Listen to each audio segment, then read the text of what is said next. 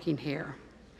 We're excited about getting to heaven, but then we talked about grace, mercy stepped in, Jesus paid it all, and I can only imagine. If you don't know Jesus this morning, today's your day. Today is a day of salvation, and these altars are for you this morning to kneel down and ask Jesus into your heart. That's all it takes and then you're ready to go to heaven. Walk for Him, live for Him, and you'll get to walk the streets of gold with Him. Hallelujah.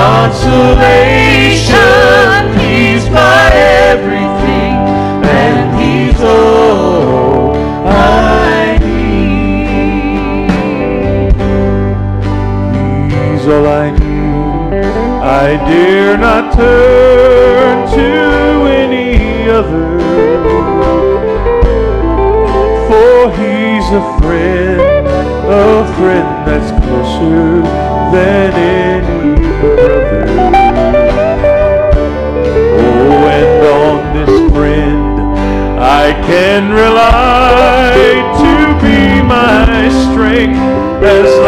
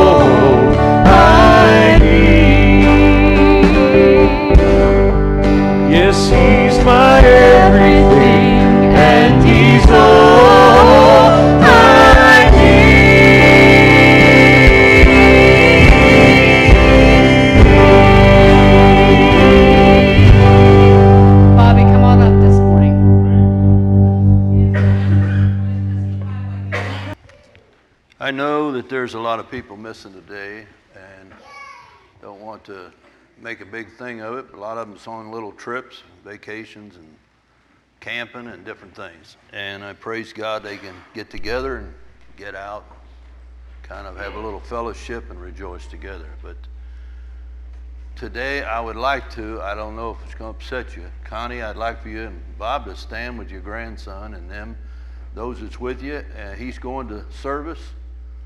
I think, was that tomorrow? Yep. Yeah, praise God, Josh.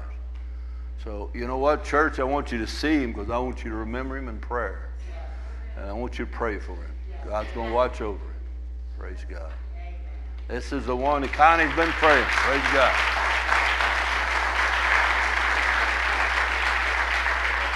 Praise God, God. Thank you. Just wanted to recognize them. We are living in a strange time, and like Elizabeth said, everybody don't do everything right. We don't do everything right. Our nation obviously ain't doing things right a lot of times. But I also know that God's got to over help us. He's got to come in and guide us, and we need Him. And I don't care who you are, I don't care how strong you are, I don't care how, how wise you are, I don't care how we can get the wisest people together. We cannot fix our problems because our problems are deep inside. It's that we don't know Christ and we don't stay close to Him. Staying close to Him is how you will be, will be victorious. They started out, Ryan, you start out victory in Jesus. Or uh, he's talking about victory. We all get to heaven, but it's victory. It's victory when we get there. How many knows we got to finish the race? It's hard sometimes to stand and encourage people in hard times. But I want you to know something. God put this on my heart this week, and I believe it's for this purpose. Because we can talk about the downs of everything all the time, and God doesn't want us in the blues. He don't want the church sitting around whining and complaining. He wants us to understand the day that we live in, and he also wants us to have our faith aligned with him. What do you believe? What do you really hold on to? Are you holding on to the they get Trump back in, are you holding on to they get somebody that you like that's going to change things back or put things in the order that you want them? You know what? You're looking at the wrong place because we have an overcomer. His name is Jesus. And if we don't see that today, and if we don't put our faith in Him, we're going to find ourselves wondering about, worrying all the time. And you know, you think you're strong enough, and you think you got enough things in your corner that you're taking care of. You might have your money in the bank, you might have your home paid for, you might have uh, already retired, you might have a good job, you might have whatever. But you know what? Nothing is secure without Him. I don't know how people live without Jesus. I don't know how that you know, they look at us like them people need to get a life. They just go to church and praise God every week. I'm going to tell you something. You don't know what life is until you find Jesus. It is not what this world is doing. It is not what you think you're going to fulfill inside of you because God has the plan and knows how to fulfill every one of us. He let you come into this life. He could have stopped it. But no, He gives us life and life more abundantly. And praise God, he has great patience, great love. I want to get on to something here. and I want to talk about it. And It's first thing I want to read is and in it's in Numbers, the 14th chapter. You don't have to turn there if you don't. I'm going to read two verses. But I want to tell you something. Joshua and Caleb.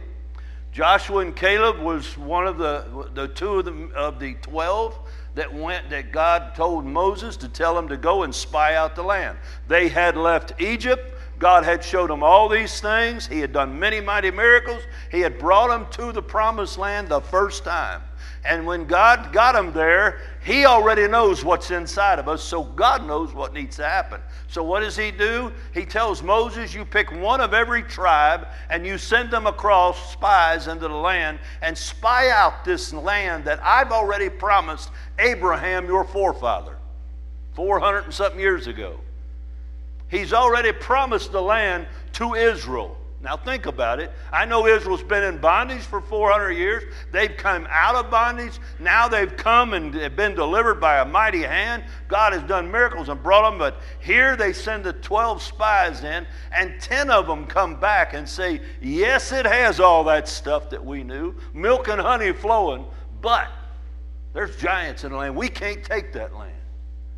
It's too big. We can't do it. Listen to these two Joshua and Caleb rise up, and they reaffirm to the unbelieving 10 spies, The Lord is with us. Listen to this. If the Lord delights in us, verse 8 of Numbers 14, then he will bring us into this land and give it us a land which flows with milk and honey. Only rebel not ye against the Lord, neither fear ye the people of the land, for they are bread for us. Their defense is departed from them, and the Lord is with us. Fear them not. How many hears what that's saying? Joshua and Caleb has still got inside of them the promises of Abraham. They still got inside, inside of them that when Moses came and brought them out of Egypt and promised them that they were going to the promised land, the promised land belonged to them. How many holds on to that? You know what? When God promises you eternal life, you might as well look for the rapture. It's going to happen. You might as well stay in tune with God. You need to keep that inside. Quit letting the enemy and even beliefs in churches tell you it's okay to sit back and do nothing. Because I'm telling you, we're on a mission and we're going home. Amen. And we got to keep that inside of us. It says in Deuteronomy, all the way up in Deuteronomy 4 fourth chapter to 44th verse. Sounds a little funny, but I want you to hear it. It says, And this is the law which Moses set before the children of Israel. What am I saying? Listen to me. You, ha- you remember after the spies, back in Numbers, after the spies refused to believe, what did God do? He said, All of those 20 and older, all those 20 and older will die in the wilderness before I take you to the promised land. How many here's what I'm saying? God says, I'm removing it from these unbelieving people. There's people today, you got to understand. Don't fall into the unbelievers. Don't fall into that crowd that says, oh no, it ain't going to happen. Oh no, it's too powerful. Oh no, God can't change it. God's leading this nation to the place where He's going to do what God's going to do. He's leading the nations around Israel to the place where He's going to do what He's going to do. God is going to have His way and His will, and all nations will see it, even America. I don't care how big they think they are.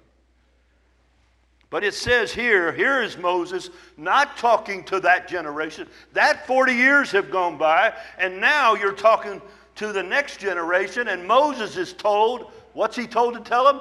Reaffirm to these younger ones, 20 and, young, uh, and under, that have grown up. 40 years have gone by. So they're 60 and, and under. But he's reaffirming to them because they are the generation, they're the younger generation that's going into the promised land. How many here's what I'm saying? Now listen to me, elders.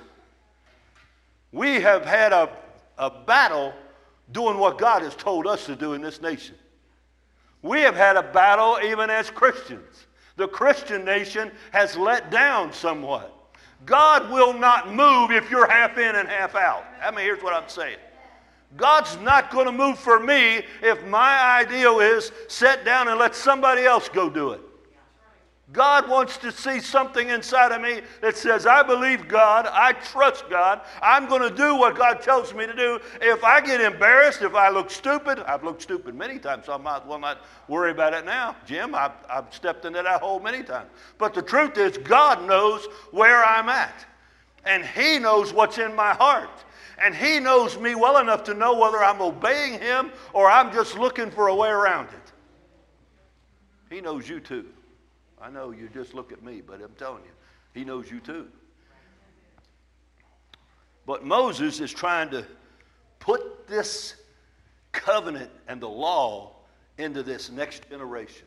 Wherever the elders have failed them, and that generation before Israel, they had failed them. They had failed to believe God. We cannot fail to believe. When I say that, I'm not picking at everybody that's a little bit older. Listen to me. You're part of the remnant. You're part of those that have stood faithful. There's many Christians here that it's elder people that have stood faithful and true to what God has told them to do. It's why we have a church. It's why the Spirit of God draws us together to worship and draws us together to learn of Him. But can I tell you, we need to hand this gospel to the fighters because the next generation is going to have to fight this battle. We're too old, some of us are, to get in there and crawl around and fight with what they're doing. But I can tell you right now, our young have to take the stand. If that generation that's coming up doesn't take the stand, the gospel, God will wipe this nation out. He will judge this nation, America. I don't care what kind of name we used to have. If we don't keep the name that God told us to keep, then we will fail and we will fall. Israel failed, and Israel fell. Who are we any better? But I want you to hear this. Moses rises up to tell them. In this four, fourth chapter, and he's recapping all at the beginning of Deuteronomy. But he's coming to a place here where the elders have all died, and Moses is telling the next generation they're going to go into the promised land. And he says, And this is the law which Moses set before the children of Israel. These, this verse 44. These are the testimonies, statutes, judgments which Moses spake to the children of Israel after they came out of Egypt. Now listen to these. I'm going to skip down to verse 48.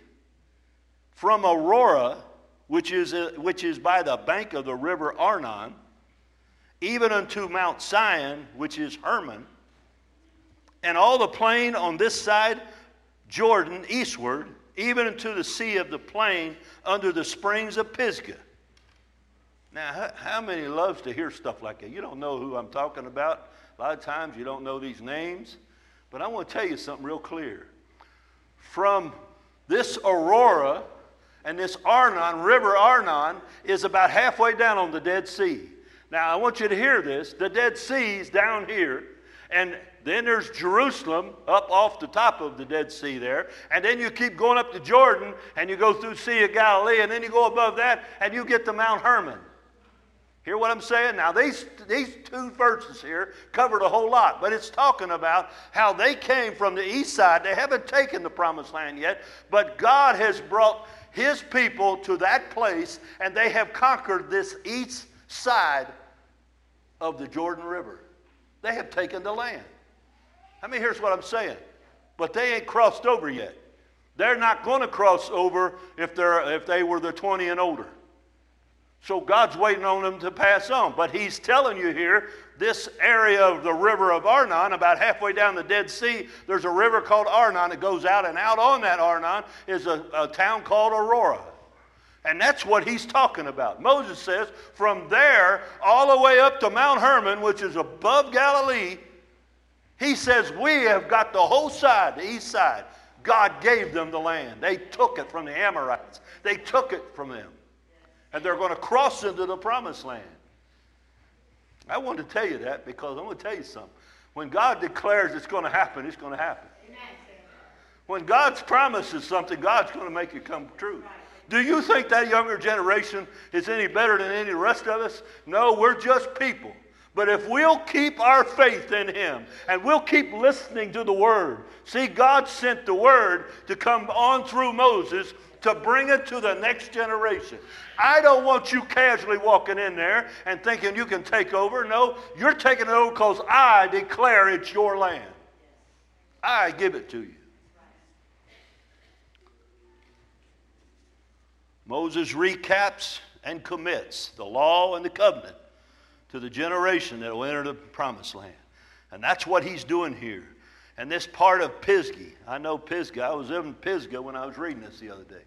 I was sitting up there waiting on, waiting to get a haircut, and it says the springs of Pisgah, and that's somewhere off of Mount Nebo, which is east of the Jordan. It's northeast of the Dead Sea. And I thought all of these places here, but God knew exactly what He was doing. Long time ago, God knew exactly how to align things. He knew exactly where they were at and what they were going to do. How many knows it took God to cross them over and to win the victory? It took God to bring them into Jericho and walk around the wall and they come down. God was getting ready to do a great and mighty work, and Israel's name would be known everywhere after they had been in bondage for 400 years. All the nations around there would be fearful of them. God was doing a mighty work. That's all I'm going to talk about that. Okay, I'm going on. But I want you to hear it because why? As God worked for them, God's working for you. As God has worked for that, those generations, He's trying to work with this generation. All you have to do is believe and receive what He is saying. In John 16 33, I'm going to read one verse. It says, These things, Jesus said, talking to his disciples, these things I have spoken to you that have peace. In the world you'll have tribulation. But be of good cheer, I have overcome the world. How many knows who the overcomer is? See, listen to me. We cannot overcome without Jesus. If you got Christ inside of you, you got the overcomer in you. But you got to hold on to Him, talk to Him, love Him, learn of Him, pray to Him, praise Him, worship Him. Come and get a hold of Him, and don't let nobody tell you to be quiet about it. Get loud for Jesus. Is that terrible? Some, was it? Bobby said it. Somebody said it. Don't be ashamed to praise God. He changed my life. Why wouldn't I be afraid to say that He changed my life? He's real inside of me. He's alive inside of me. He speaks to me, not audibly like sometimes you, you and I would talk, but sometimes that's exactly the conversation He'll talk. He'll just say simple things to me. And when I read overcome, overcome slapped me right in the forehead. You know what? That's what's wrong. We need to be overcomers. God was telling me, be an overcomer. Don't sit back and listen to the lies of the enemy. He'll lie and make you afraid. He'll make you doubt everything that God has said. Get it inside of your heart, put it inside of you, and, and tell yourself, I have an overcomer inside of me. That's me, that's mine. That was been given to me. And I'm not talking about me, I'm talking about Christians. Every Christian, every time you receive Christ, you receive the Spirit of God that comes inside of you. John, the next chapter, John 17. Listen to what he said in verse 14. I have given them thy word, Jesus said, and the world hath hated them, because they're not of the world, even as I am not of the world. I pray not that you'll take them out of the world. Sometimes we don't feel like we belong here. But can I tell you something? God don't want to remove you. You might say, I just like to get out of here. I'd like to go on vacation, get away from everything. You know what? I don't want to get away from what God wants. See, I need what God wants. It's more important than anything else I do. And if God's in me, He don't, God don't want to take me out he wants, Jesus said, He wants to keep you right here. He wants to put you in the middle of this storms of life. You say, I don't like them storms. No, I don't like them either. Jesus didn't like them himself. But the truth is, He went through them for you and I. It says here, I pray not you'll take them out of the world, but that thou shalt keep them from the evil. They are not of the world, even as I'm not of the world. Sanctify them through thy truth. Thy word is truth. That's why you need to come to Sunday school. That's why you need to hear the Bible. You need to hear the Word of God daily inside of you. You hear what I'm telling you? Listen to the voice of God through the Word of God because that Word is truth. And if we don't keep the truth mo- mo- moving through us, guess what's going to get in there? Lies and doubts. You think the enemy ain't waiting to get back in? He will. It says, As thou hast sent me into the world, even so have I sent them into the world, and for their sakes I sanctify myself. Sanctify means set apart. Hey, Jesus said, I set myself apart for your sake. I, Jesus never committed a sin. You and I have committed the sins.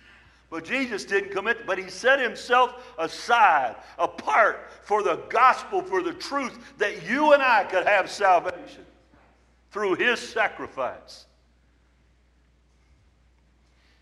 It says And for their sakes I sanctify myself, that they also might be sanctified through the truth.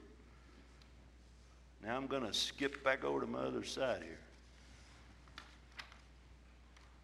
I messed this up last night, so I have to rearrange it. Romans 8:35. Listen to this. You've heard it all your life. You've heard most of these, but I want you to get this inside of you.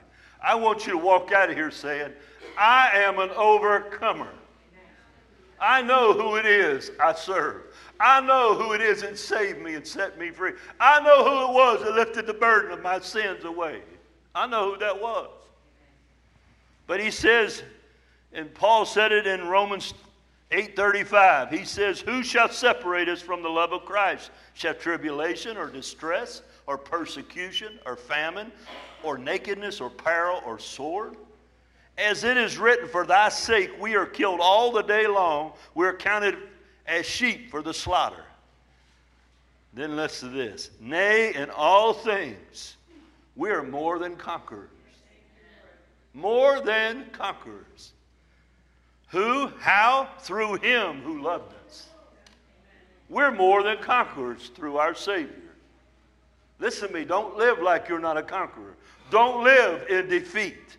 And I'm not trying to puff your head up. I'm trying to tell you get where it's at. Don't get somebody's book on telling you how to be a, a, a positive thinker. No, I got to admit to myself, I got weaknesses. I don't know about you, Elizabeth, we all got weaknesses. We come up short. We don't always do things. Like, I think some people look at me and say, You ought to do this and you ought to do that. If I was a pastor, I'd do that. I said, Well, praise God. I praise God. I'll call you. But the truth is, God just gives me what He gives me. And you get the short end of it sometimes, and I'm sorry. But see, I'm not perfect. I'm working on this. God's working on me to help me to be the very best that I can be. He did that as a father, He did as a husband, and I, He's doing, trying to do that as a grandfather. And I ain't measuring up all the way. But God's still working on me. And I know where He's at, and I know when He tells me to do things that are the right things to do in 1 John 4 4, one verse. He says, You are of God, little children, and have overcome them, because greater is He that's in you than He that's in the world. Scriptures you've heard all your life. But see, you got to understand, you got to believe that He's greater in you, or you won't be an overcomer. The devil will back you right down, the world will back you right down. I've had guys to tell me, all oh, that stuff's in your your parents must have fed you a bunch of stuff. I had a guy tell me that one time at work. I claimed to be my friend. But he told me, oh, that's just something your parents fed you. And I thought, first thing come to my mind, if you knew Jesus, you wouldn't have said that. If you knew Jesus, you'd know it ain't me. And it ain't what I'm saying, it's what he is. And if you knew him, you couldn't say that. Because, see, I know where all the faults are. They're here. They're not in Christ, they're in me. And they're in you. And that's why we need Him. America needs Him. For us to overcome, we need Jesus. It ain't never changed, it's what it's going to be. Now, I want to turn to uh, Revelation 2. And I'm going to skip through this because I told my wife I had too many pages I know you don't believe that, but in Revelation 2, Jesus began to talk to the churches. Why did he talk to the churches? Now I want you to understand this. Even though some people puts these all, like the Laodicea church is the last church, and that's probably got some truth in it. There's a time and a place for each one of these churches, but there's also seven churches, and churches today fit in these categories. There are many things in these seven churches that if you keep reading them, you'll understand that God's dealing with different churches different ways. Jesus is coming right in the time that he's getting ready to come forth with the tribulation time, and he's warning the churches. I mean, here's what I'm saying Jesus spoke these words, and he warned the churches. Now, he can, we can warn the world that Jesus is coming, but why would Jesus warn the churches? Because they need to get their act together. I mean, here's what I'm saying. You need to be the overcomer yourself. The first church he spoke to was Ephesus. I'd like to tell you all their faults, but I'm not going to. You have to read it yourself. But I'm going to read verse 7. Verse 7 says, He that heareth, he that hath an ear, let him hear what the Spirit said to the churches. To him that overcomes will I give to eat of the tree of life, which is in the midst of the Paris, para, midst of the paradise of God. I don't know about you, but I want to eat of the tree of life. I want to be in heaven when it's over. And he's telling this church, whatever their faults were, they left their first love. Whatever their faults were, he says, repent and come back. And to him that overcomes, praise God. Are you going to be an overcomer? Because that's what he's calling the churches to do. Rise up and overcome. I refuse to tell the, tell, let the devil tell me that my children's not going to live right, that my grandchildren's not going to live right, that my friends are going to die and go to hell. I refuse. I keep praying for them. I keep speaking things, and I keep waiting upon God to do what He does best. Because, see, nobody could make me live right. Somebody just prayed for me, and somebody just encouraged me at the right times, and then it was the Holy Spirit that hit me when I got into church. And sometimes you don't even have to get in the church. All of a sudden, you fall under conviction. You realize I've never been saved. I'm lost, and I'll die and go to hell because I don't deserve nothing but hell. Because it's not nothing I've done that can earn heaven. I have sinned and come short, and I need the Savior. The next church he talks to is the Smyrna. And he says to them in verse 11, He that hath an ear, let him hear what the Spirit saith to the churches. He that overcomes shall not be hurt of the second death. What's the second death? Listen to me. The second death is when you have refused Christ. If you refuse Christ and you go into the time of this tribulation and you still refuse Christ, you're going to face the second death. What is that? That's the separation from God. And there won't be no reprieve, there won't be no repentance. You're turning yourself over and turning away from God. You reject everything He sends your way, you reject His salvation. He's warning the churches. He's not warning the outside, He's warning the inside. He's telling him.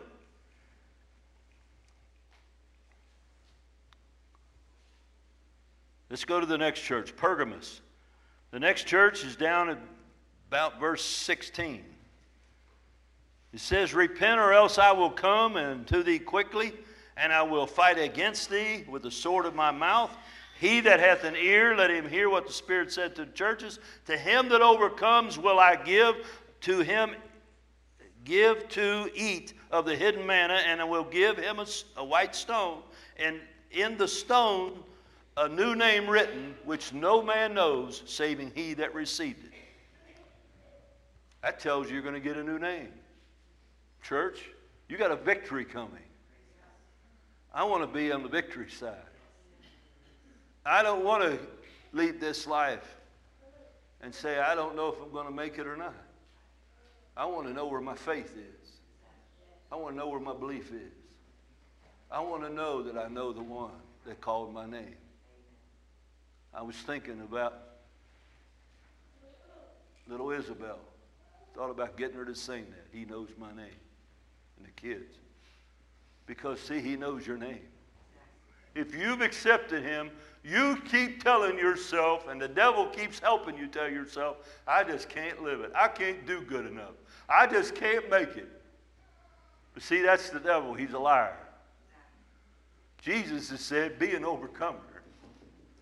Get a hold of it. Ain't you, it's him, it's him in you. He's the overcomer inside of you. The next church is Thyatira. I don't know if I'm saying he's right. That's what I see on it. In Revelation 2, down at verse 26, And he that overcomes and keeps my word unto the end, to him will I give power over the nations, and he shall rule them with a rod of iron. As the vessels of a potter shall they be broken to shivers, even as I received of my Father, I will give him the morning star.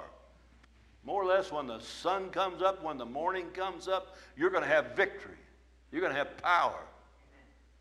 We're going to help reign and rule with Christ. How many knows every one of these churches, he's telling them to overcome.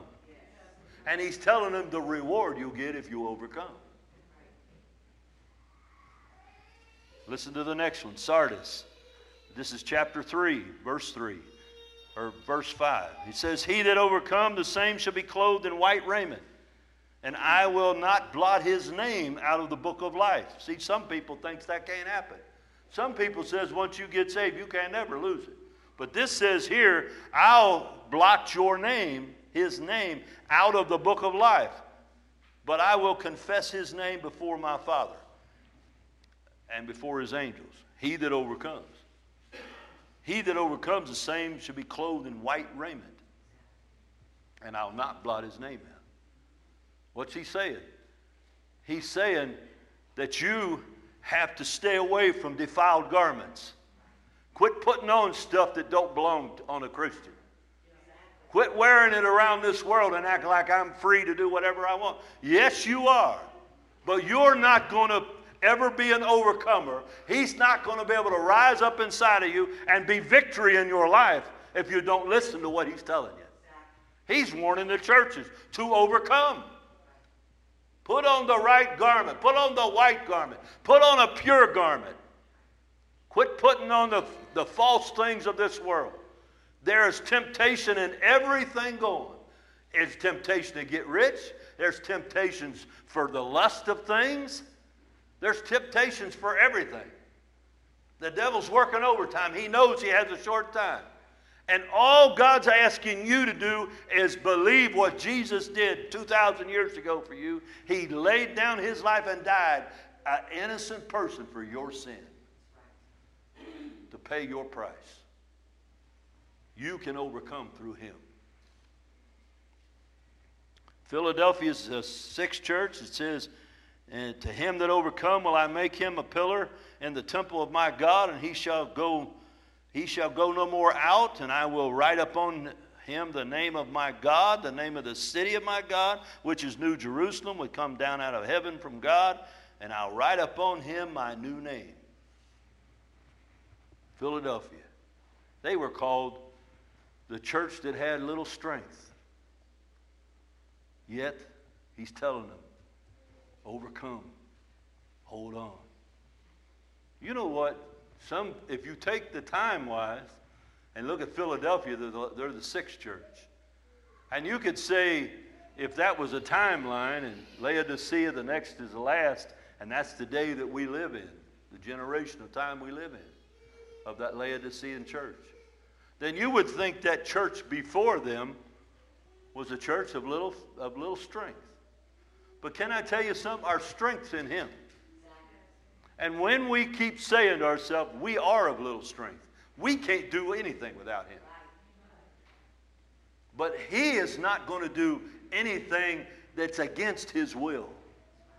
So, hear what I'm telling you. You can rise up, and I see ministries rising up, and they claim all kinds of stuff. They claim all these healings, they claim everything in the world. And praise God, I know God's a healer. Praise God, God will move. But God will move through one person sometimes, or sometimes through a church that believes the healing and walks up and, and asks God for it without any recourse, without any, uh, any identification on somebody patting them on the head say, Man, you're a healer. You know what? God don't need your attention. He's not going to share that attention. He says the glory will go to me or it won't be happening. And I believe God has pulled back in this generation because we're half in and half out most of the time. Sorry to say. You know what? I'll give one thing to the last generation. They went to church regular. Sorry. I'm not going to look at none of you. But I'm going to tell you something. They were in church all the time. When the doors were open, that was their church. And everything that happened was for them, and they knew it. So they did everything they could to bend everything they could to be there. Why? Because Bible study was important, prayers were important, whatever God had given, the teacher was important. Be there. Because, see, it feeds the soul, it feeds the heart, it helps this overcoming power to arise. Boy, when I get a hold of the overcoming words of Christ, they help me overcome the rest of the week. Don't you hear what I'm saying? I'm not trying to pick at you. I'm not trying to win some award here at this church for some kind of amount of people that comes. I ain't interested in that. I'm interested in that we make it home. And that we be overcomers today. The last church, Laodicea Church. To him that overcome will I grant to sit with me in my throne, even as I also am overcome and have sat down with my Father in his throne. You believe that?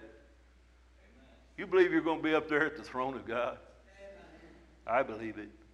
See, I believe we're the four and twenty elders in Revelation that's going to stand there and watch Jesus come because he's worthy and take the scroll out of the hand of the Father. He's the only one worthy to open up the seals and to bring judgment upon this world for all the wickedness. He'll bring judgment upon Satan. Listen to the next verse. It's not, not there, it's on down in the 12th chapter of Revelation. This is the time when Satan's cast out. He gets cast out of heaven in the 12th chapter. And I want you to listen to it. 12th chapter Revelation, verse 10. And I heard a, uh, heard a loud voice saying in heaven, now is come salvation and strength and the kingdom of our God and the power of his Christ. For the accuser of the brethren is cast down, which accused them before our God day and night. Now, who's he talking to? He's talking about those that has died in the tribulation. Because when we read this a few weeks ago, if you was here on Sunday night, it was the, the four horsemen that came out. Six, the six seals that were broken. We talked about it. And you know how many thousands and thousands of people died during that time? And that's not even the hard trip. That's not the great tribulation. That's the beginning of the tribulation. We think this plague is something. This plague is nothing. We think this sickness is not something. But when you read what the horsemen are turned loose, when it's opened up and turned loose, why? Because God is bringing judgment on those that refuse Him and are trying to destroy and control what he owns. He runs this life. He owns this life. He's the way maker. He's the Savior.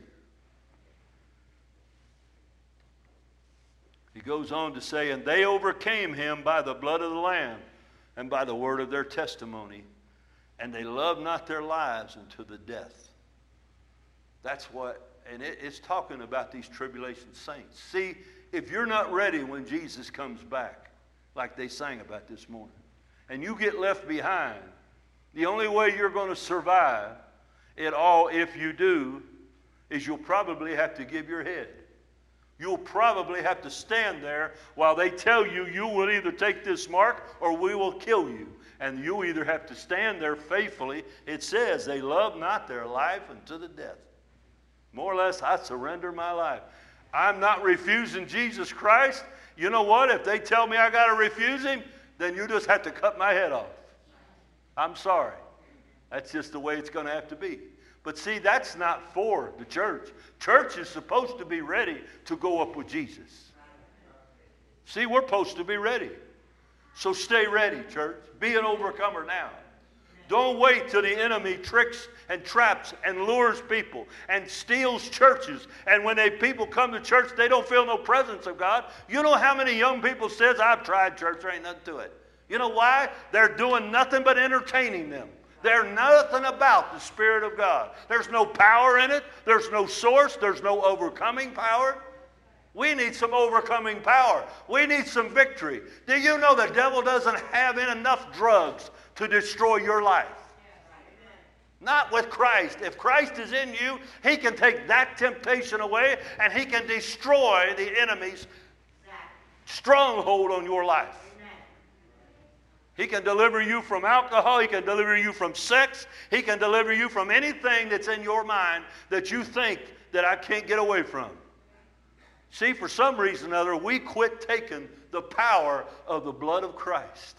Even in the new, even in the tribulation time, they knew it was by the power of the blood of Jesus Christ. Power of the blood of the Lamb. And the word of their testimony, which was, I refuse to deny him. I hold fast. And I'll overcome. And yes, you may give your flesh life, but it's not losing this life. It's losing that second life. See, if you're not ready for heaven, you're not ready to stand before God, guess what? God will say, Depart from me, I never knew you. That's going to be the second death that I just read about. You don't want to be there. You don't want to face that day. And then let me tell you something. This isn't Tim Pruitt's doctrine. This is the Bible. You can read it for yourself. It's all through. I can show you the places where you can go to read it. And I'm not trying to push nothing hard or mean. I'm trying to reach out and love people. I want to help somebody escape that. Somebody prayed for me to help me escape. Myself was destroying myself. I wanted my way. I'll do it my way. But God saw fit to see me, and mercy stepped in. They sung it. I was guilty in the court, and mercy stepped in. His name is Jesus. Mercy and grace. Do you have the mercy and grace of God inside of you? Do you know He's forgiven you and you ain't worthy of it? Do you know He's blessed your life and you ain't worthy of it?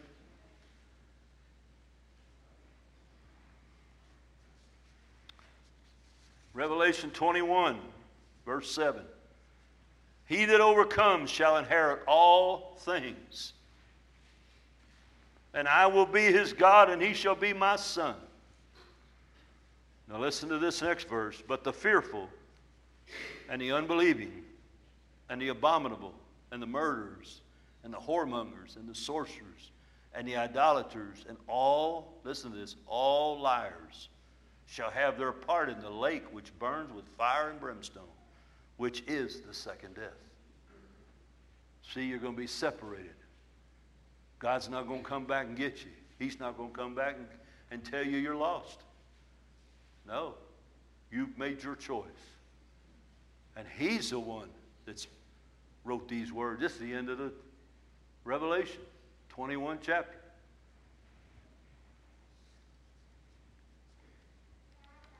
In John 10, Jesus said this My sheep hear my voice, and I know them, and they follow me and I give unto them eternal life, and they shall never perish. Neither shall any man pluck them, pluck them out of my hand. Isn't that good? How many knows Jesus? When Jesus, when you're in his hand, nobody can pluck you out of his hand.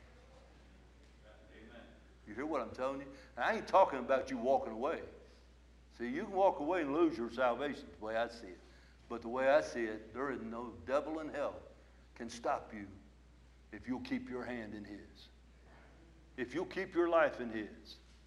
If He's in me and I'm in Him, no way can anyone pluck Him out of His hand. And then He goes on to say, My Father, which gave them me, is greater than all, and no man's able to pluck them out of my Father's hand. I and my Father are one. God's beautiful plan of salvation gives us life eternal. He's made us victory. He's made us part of the victory in Jesus. You hear what I'm saying? You are a part of the victory. I know you don't feel like it. I don't feel like I'm some saint. They, we're, we're called saints in the Bible, but I don't feel like a saint. I feel like, Lord, help me walk one day at a time. Help me to die to myself every day.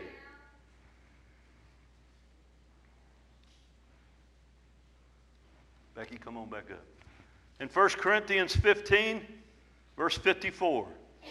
So when this corruptible, now listen, this is talking about victory. So when this corruptible, that means this body that's dying, shall have put on incorruption, a new body, and this mortal shall have put on immortality.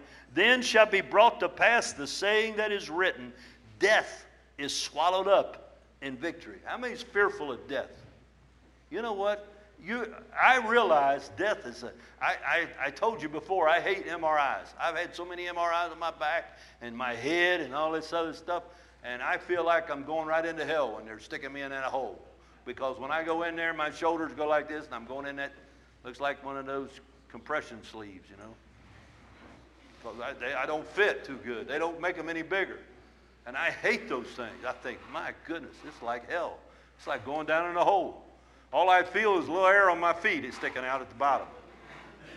It got me way back in there. But I told my wife one day, if that's what I have to go through to get to the door that goes into eternity, I'll go through it. The devil might try to scare me to death to go through that. But can I tell you something? There's victory right on the other side of death's door. Don't you let death scare you one day. You hear me? We have victory in Jesus. He has already defeated death. You ain't got no other religion anywhere that can give you that. Jesus Christ defeated death. He was dead. They watched him be beaten. They watched him swell up. They watched him, all of the things they done to him, and they destroyed him and killed his body and put it in a grave. And three days later, he arose from the dead. And victory. How many here's what I'm saying? Don't you know death doesn't have no hold on us no more? Not as long as you're in him. You have overcoming power in him. He says, Death swallowed in victory. O death, where's thy sting? O grave, where's thy victory? The sting of death is sin. Uh oh. If you got sin in your life, listen to me. You need to confess your sin.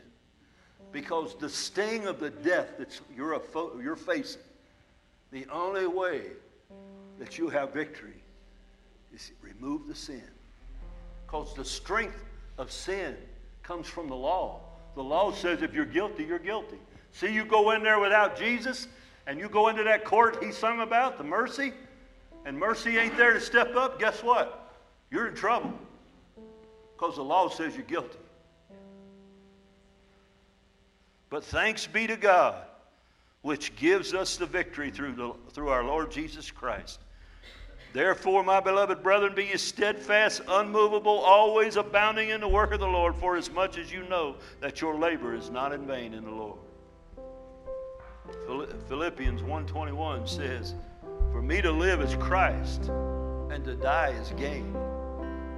How many hears that? To live here is Christ. But for me to die would be a gain. I'm going to get better things when I go through this death's door. I'm going to eternity with Jesus forever. Never death, no more hurt, no more pain, no more suffering, no more separation from my loved ones. If they're there, I'll be there for eternity.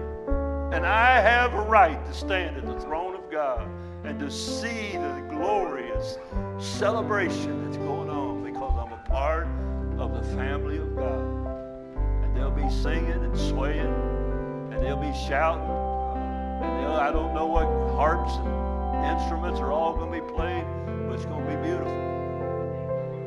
And it'll be worth whatever we go through in this life.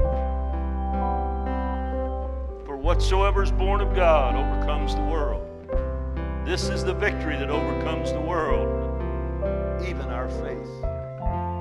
Do you have faith in God? Do you believe in what Jesus did for you? Are you living on that faith?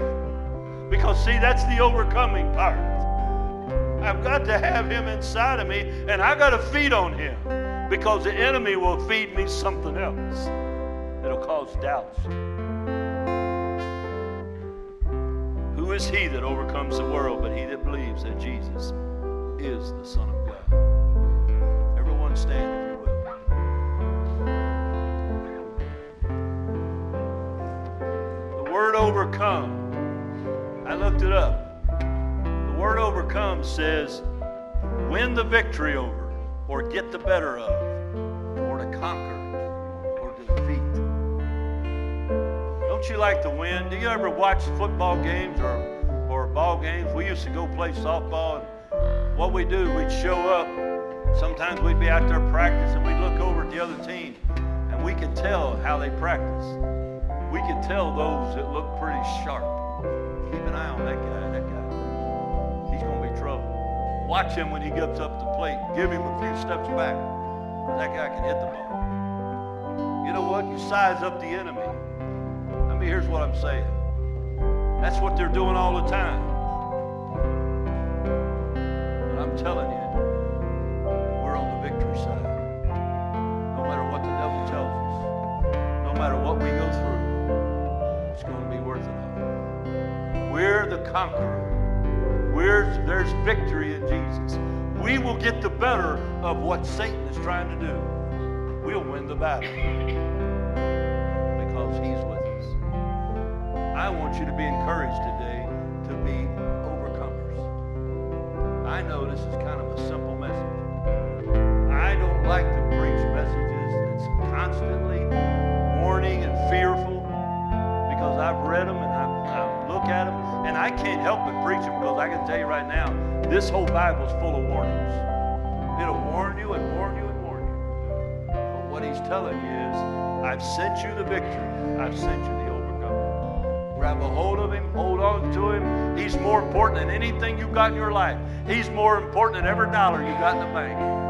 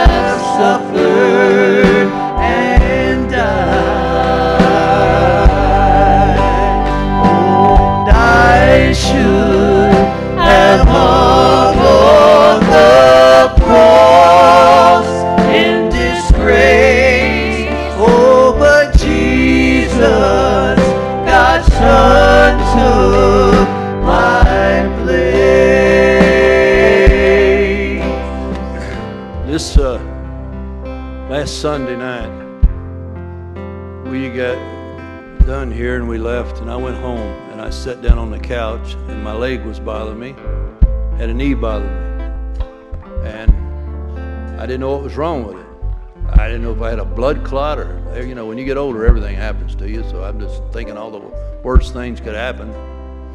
And I kept saying to myself, God, what's wrong with this? Why is this happening? It's my right knee, back of my knee, and I, I couldn't, couldn't get no relief. I sat on the couch for a few minutes, tried to get up and go to bed, and I couldn't hardly walk.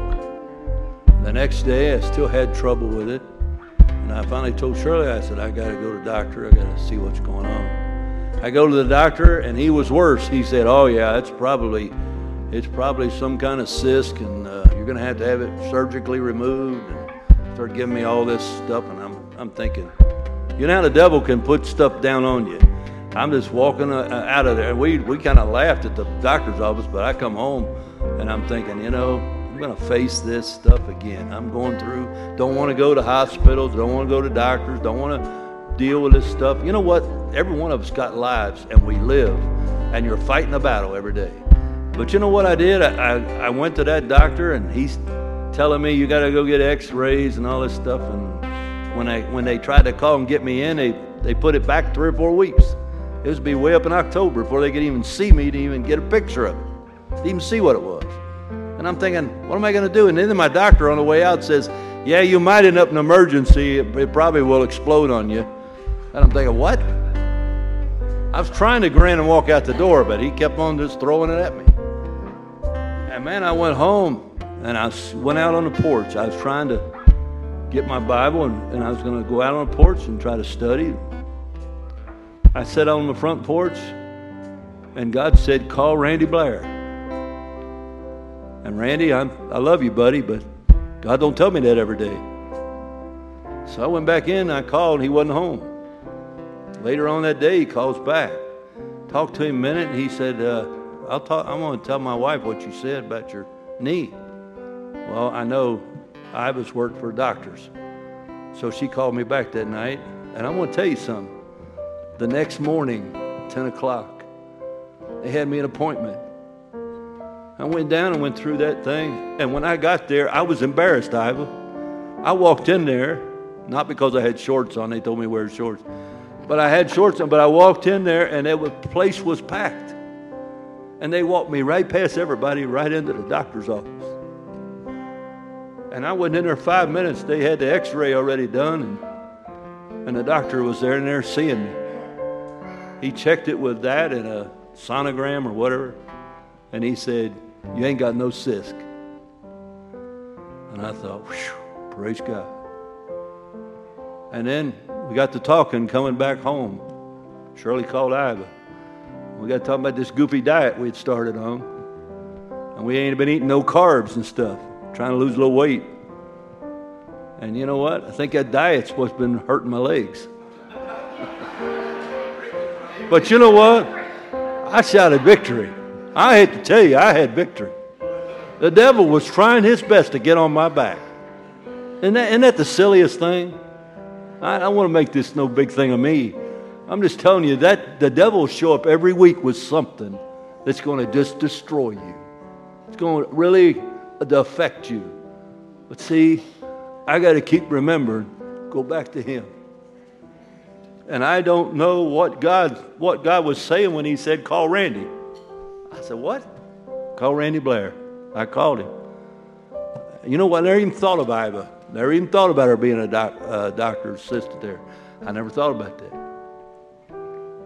But I tell you what, they were so precious to me. I was embarrassed walking in and embarrassed walking out because they just, I wasn't in there 30 minutes. They had everything done. And I was supposed to wait to the end of the month to even go see what was going to be. You know what? God works things out. But you got to keep your faith in Him. And you have to keep going to Him, no matter what they say to you. Amen. Keep praying, keep searching, keep saying, Lord, I don't understand this. If you need me to go through this, Lord, I'll go through this. But I'm praying, God, for your will in my life. Listen to me. This is our walk. This is the way we live for Jesus. Devil shows up all the time.